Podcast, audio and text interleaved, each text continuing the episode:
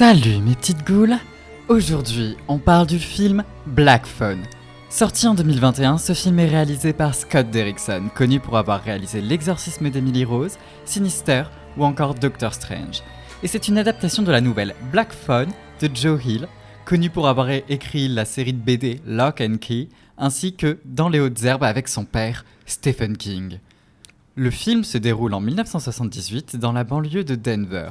On suit l'histoire de Finney, un collégien à la vie très sympathique. En effet, à l'école, il se fait harceler et frapper jusqu'à enseigner. Et là, à la maison, bah, c'est pas mieux parce que lui et sa petite sœur sont seuls avec leur père alcoolique qui ne dit pas non à les frapper avec sa ceinture. Une pratique qu'il a peut-être gardé en mémoire des jeux avec maman la nuit. Maman qui s'est d'ailleurs suicidée à cause de ses rêves. Mais cette banlieue, ouvrez les guillemets, paisible, fermez les guillemets, est soudain frappée par une terrible tragédie des enfants sont kidnappés par un type qu'on appelle le grabber. Gwen, la sœur de, Finney, dit à la police qu'elle sait ce qui s'est passé grâce à ses, rêves et partage même des détails qui n'avaient jamais été révélés par la police. Cette petite discussion avec les forces de l'ordre lui donnera la merveilleuse récompense d'un cours sur l'éducation de la part de son père à coup de ceinture. Après avoir kidnappé Bruce, le harceleur de Finney, et Robin, le seul ami de Finney, eh bien, c'est au tour de Finet d'être enlevé. Il se retrouve enfermé seul dans un sous-sol avec rien d'autre qu'un lit et l'homme masqué devant lui.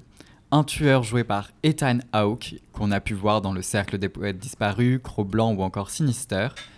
Et c'est un tueur arrangé dans la, dans catégorie des tueurs de slasher qui feront mouiller certains et certaines d'entre vous avec ses abdos, aux côtés de Ghostface et Myers. Dans cette pièce, il y a un autre objet, un téléphone noir accroché au mur, et je ne parle pas du téléphone noir qui vous permet d'avoir des appels qu'aucun BDSM. le grabbeur, ou en français le faucheur, ou en québécois, beaucoup moins beau, l'attrapeur. Non, c'est vraiment nul comme nom, l'attrapeur. Hein, lui dit que le cellulaire ayant le fil coupé ne peut recevoir ni passer aucun appel, et que quand il sonne, c'est à cause de l'électricité statique. Une fois seul, dans sa prison, Finet, se pensant perdu, reçoit un appel du mystérieux objet au mur. Au lieu du simple grésillement, il entend une voix, celle de Bruce, le premier enfant qui fut enlevé et qui est mort. Comment est-ce possible? Qu'est-ce qui se passe? Ça, vous le, vous le saurez en regardant Black Fun, disponible sur Netflix. Est-ce que je recommande le film?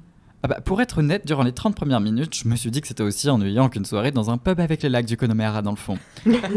Mais une fois que l'action commence dans le sous-sol, c'est devenu beaucoup plus intéressant et je n'ai pas, pu, je n'ai pas vu le temps passer. Alors oui, je le recommande à 100%.